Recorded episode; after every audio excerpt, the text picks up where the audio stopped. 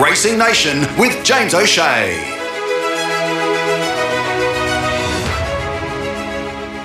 You are listening to Racing Nation. It's now time for our Dynamic Form ratings review and preview, presented to you, of course, by Dynamic Form, serious punting, serious form. Check them out, dynamic form dot com dot a u. And joining me now from Dynamic Form, Jack Smallhorn. How are you? Hey, James. Very well, thank you. How are you? Yes, very well. Well, let's review last weekend, one of the great weekends of racing, the Everest and the Caulfield Cup. What uh, what did we take out of those big ones last week? Some upset results, you'd have to say. Yeah, yeah. Um, yeah, some... Some sort of real upset results there. Uh, firstly, the Caulfield Cup. Last week we were talking about maybe on paper it just didn't appear to be overly an overly strong edition of the Caulfield Cup, um, and that's sort of what our ratings have suggested in the um, aftermath there. Durston has run a fifty-six point five in winning, so that's quite low. Uh, for comparison, Incentivise ran a sixty-eight last year when winning, and very elegant sixty-seven in twenty twenty. Um, Gold Trip did record a decent rating there of sixty due to being only narrowly beaten, and it carried six kilos more than the winner there. So, but even so, sixty compared to a sixty-eight or sixty-seven, it's still probably, you know, three or four lengths off um, mm. those those recent um, Caulfield Cups. So, yeah, the the figures sort of, you know, stacked up what we um, or you know. Um, backed up what we were thinking pre-race, and that's probably not the strongest Caulfield Cup this year. And as far as the Melbourne Cup goes, I'd, I'd just be looking for that fresh blood, I think, from overseas um, heading into that race. I might be wrong, but I just don't know if anything out of that Caulfield Cup um, is going to sort of catapult into winning the Melbourne Cup this year. But, um, yeah, we'll see what happens. It's um, it's going to be interesting with a couple of the new the new faces coming from overseas, so we'll see what happens there. Um, the Kosciuszko.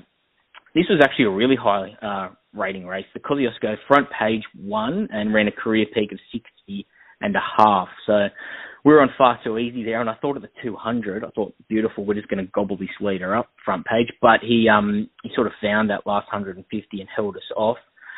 Um, it was the highest rating Kosciuszko that we've had so far. So, and that was about by about a length or so. So um, yeah, they've they've run decent time and, and figures there. So you could probably think, even though it's essentially a country sprint race, um, it's sort of rated at Group three levels. So anything that ran okay out of this race, I think you could sort of back in those lower-level sprint races during the spring um, if you wanted to with a bit of confidence. Um, that was the Kosciuszko. And the Everest, I've got to say, I didn't. we were just talking, I didn't see Giga Kick coming out and winning like that. It was it was sort of the untapped horse. So looking back, you thought, oh, it was that one from left field that could possibly do that. But anyway, um, I still didn't see it happening. Um, so we spoke about last week, Nature's Trip. He's probably going to have to be a bit off his best for them to beat him, and that's what the ratings have said. He's run a sixty, sixty-three and a half there. So he's only run um, a rating that low one other time in the last two years. So, and that was also um, a poor run, and I think the... the shorts a couple of years ago. So he, um, yeah, he's gone obviously well below his best there. Giga Kick, it's run a sixty-six, so that's probably about, you know, mid-level for the Everest, what we've seen in the past. Um, Classic Legends Everest in twenty twenty is the strongest so far, um, but it was probably only a couple lengths off that. So, um, so yeah, it's rated okay. Um, the good thing I think about this race is that Um, and going forward is that a lot of these will probably meet each other again in the Nature's Trip in a couple of weeks' time at Rose Hill, or the um, in the Champion Sprint um, on the last day of the Flemington Carnival. So, um, yeah, it sort of whet the appetite a little bit. With Giga Kick winning, it sort of raised a couple of little questions with a few of them. So we get to see them again and um, and see how they come through and, and what bounces back. So um, I think that'll be interesting going forward. Yeah, no, absolutely. And, and when you talk about Giga Kick, it's also what direction they take with, I haven't seen or heard with, with Giga Kick. Does it go to, obviously, the three-year-old sprint on, on Derby yeah, Day? The I think that's what they said. I think Coolmore. They're going to look at the Coolmore. So you'd mm. think, I mean, it's, yeah, if they're going to repeat that run, it's going to be obviously extremely hard to beat. But, mm. um, and it's gone down the straight wall in the past. So, mm. yeah, um, yeah, it, it'll it'll be extremely hard to beat there. Yeah, but I just thought those other races with the, the Nature's Trip, which is the sprint race in two weeks at their name after the previous year's Everest winner. With that new race, a lot of them sort of back up into it, and so you get, uh, you know, another crack at a great a great sprint race after the Everest. So, um, yeah, it's not all sort of done and dusted like it used to be in the past when you have this big grand final and they all go to the paddock. It's it's sort of on again for millions of dollars in the weeks after. So. It'd be nice to own a good sprinter, that's for sure. Oh, absolutely. Yes, wouldn't it be guilty if you had Black Caviar, you know, and you miss it? You know, she would have just absolutely, she would have won fifty million dollars in prize. Exactly. Yeah. Around, but exactly. Anyway. Imagine, imagine Everest first, she just would have won it. Yeah, every year. Comfortably, and then just, yeah, exactly. Instead, she was running for a mere million dollars or something in the C J and things like this. So. Exactly. I mean, you, you wouldn't be too filthy because you'd like to own her, but uh, just if she could have just waited, you know, fifteen years or ten years to to come along, um, yeah, they would have made an absolute monster. But anyway, yeah, you're right. She, she would have she would have eclipsed fifty million, pretty much. Yeah, yeah, I think so for sure. That's so incredible, yeah. So, but anyway, so to the victor goes the spoils. That's what it is now. So, Giga Kick Connections there are really basking in the glory of that. All right, that's a look at our uh, review. Let's preview racing this weekend. We'll pick out the three big ones. So, uh, for those tuning in via podcast, of course, we're going to look at the Spring Champion, uh, the Manicato Stakes on Friday, and the Cox Plate on Saturday. Or if you're tuning in, course, via Racing Nation on Power F M on Saturday. Well, you can see how smart the form and the ratings are for the Manicato. But let's have a look at the Spring Champion, first of all, at Sydney. So the Group one here for the three-year-olds over two thousand metres, and interesting form lines coming into this. Elliptical, of course, which brings that Guineas form towards a race like this, but the rest are pretty fresh and uh, and, and come through a lot of different form lines. Yeah, they do. They sort of come from everywhere here. Um The ratings have found She's Extreme here on top by four rating points, which is equates to about two lengths. Um, the fillies have actually got a pretty good race in this record over the last couple of years. Montefilia won it in twenty twenty, Maid of Heaven in twenty eighteen, and then Yankee Rose in twenty sixteen. So, um, yeah, I wouldn't be afraid of backing the filly in this race. Um, the ratings have found She's Extreme because of the setup here. She's she's on handicap rating, she probably should be giving most of this field ten kilos, mm. but she's actually getting two kilos off off all the colts and geldings here. So obviously that's why they've um, gravitated towards her. She also comes through that sort of A-grade form with the Golden Rose. I know we were speaking um, in previous weeks about the Caulfield Guineas, not one hundred percent sure how strong um, it was going to be this year. Um, and the Golden Rose looks that sort of A-grade uh, form. So, yeah, they've... I mean, on as I say, on handicap ratings and everything, with at the weights, she looks a sort of weighted certainty, and I think five dollars is a pretty acceptable price. The only knock would be maybe barrier ten, but um, heavy. We're looking at a heavy track. The rail's out four meters, so I mean, later in the day they're probably getting off the fence anyway. So barrier ten might be the spot to be. So um, yeah, I think at five dollars or around six dollars she is now. Uh, she's she's a pretty good bet there. She um. Just has to hold that form. I, I don't know. This might be a little bit of an afterthought with them targeting the Golden Rose um, um, pretty heavily, but yeah, I mean, given the way she's weighted, with as I say, she should be giving them ten kilos, but she's actually getting two kilos off them. Um, yeah, she looks a bet for us at six dollars in the Spring Champion. All right, so that is She's Extreme, a clear on top of there in the Spring Champion. Let's have a look at Moonee Valley, two big days of racing there, Friday and Saturday night. We'll start with the Friday meeting, the Manicato Stakes at Group one level. The big sprint race here, and yeah, very, very interesting addition of the Manicato, I think. What do the ratings tell us? Yeah, well, they've landed with Koolangatta here narrowly ahead of, ahead of Paul Ailey. Um, Koolangatta fits that mold again, like She's Extreme, where she's probably on handicap. She should be carrying level weights with a lot of these um, horses, but given it's um, your weight for age is a three-year-old filly, she's getting four and a half or seven and a half kilos off the majority of the field. So from barrier one, Jamie Carr on, I think she'll just go bang, hopefully straight to the front. Um, you're probably going to be clutching for the rosary beads or, or holding your breath the last fifty metres with her if she can hang on, but Um, at six dollars, she, she looks a good a good bet there. It'll give you a great sight anyway. If you wanted to be really safe, Paul Ailey's obviously flying. Its win at Caulfield last start was a cracker, overcoming a bit of um, difficulty. It's got a great gate, J MAC, um, yeah, perfect setup for this race. So if you wanted to be really, really, um, you know, um, careful. you could you could save on Paul Ailey, but I think at the six dollars, uh, Koolangatta is going to give you a great a great um, sight and run for your money. Right, Koolangatta there to do the Moya Manicato double. Let's have a look at the Cox Plate on Saturday. It's race nine. It is uh, the two thousand forty metre weight for age championship, the race that's won by champions. And yes, um, again, you see a lot of horses here that have been uh, bumping into each other for quite some time now, and a little bit of fresh blood in there with El Bodigan as well. So what do the ratings tell us about this year's edition of the Cox Plate? Yeah, well, the ratings have uh, landed with Anamoe, but only narrowly, just uh, you know, half a length ahead of Zaaki and Iron Thunderstruck. I thought the speed map was a little interesting here um, after the barrier draw came out.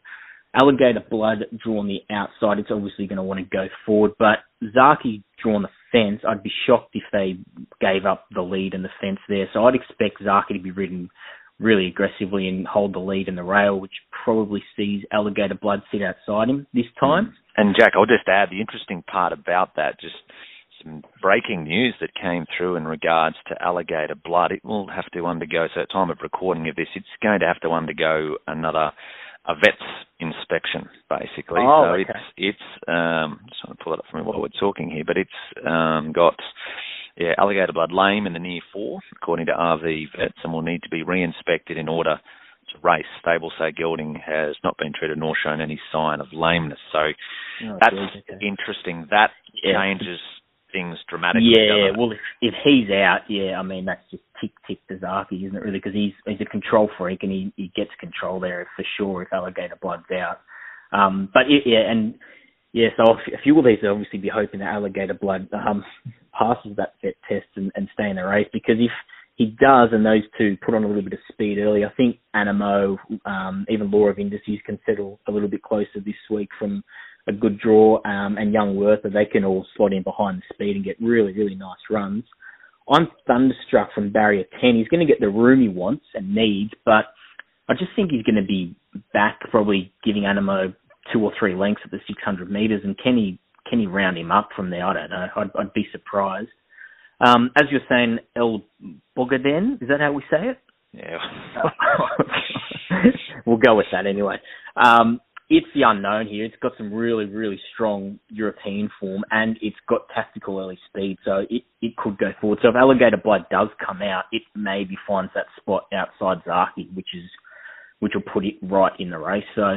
Um, yeah, with Anamoe beating up on, or not beating up on them, but, you know, beating the rest of these um, recently, he just adds that little bit of left field, um, yeah, interest to the race. Um, and especially given that he can set, settle on the speed, um, you'd think he'd be there, up there for a while with Zaaki if Alligator Blood is out. So after all that, the map with Alligator Blood in the race does look perfect for Anamoe just to sit behind them um, and hopefully go one better last year and just power past them. But, yeah, Zaaki, that's really interesting. If if Alligator Blood is out and Zaaki can, you know, get control up front, oh, geez, he's going to be extremely hard for them to get past as well. So, I'd, yeah, it's it's not sort of um, rocket science here, but I'd be playing those two. Uh, Anamoe, maybe your main bet, your bigger size bet, and then just a saver or come out a little bit of a winner um, if Zaaki manages to hold on. But, um, yeah, it's a really fascinating race. I know we were speaking earlier how a couple of these Cox Plates have lost,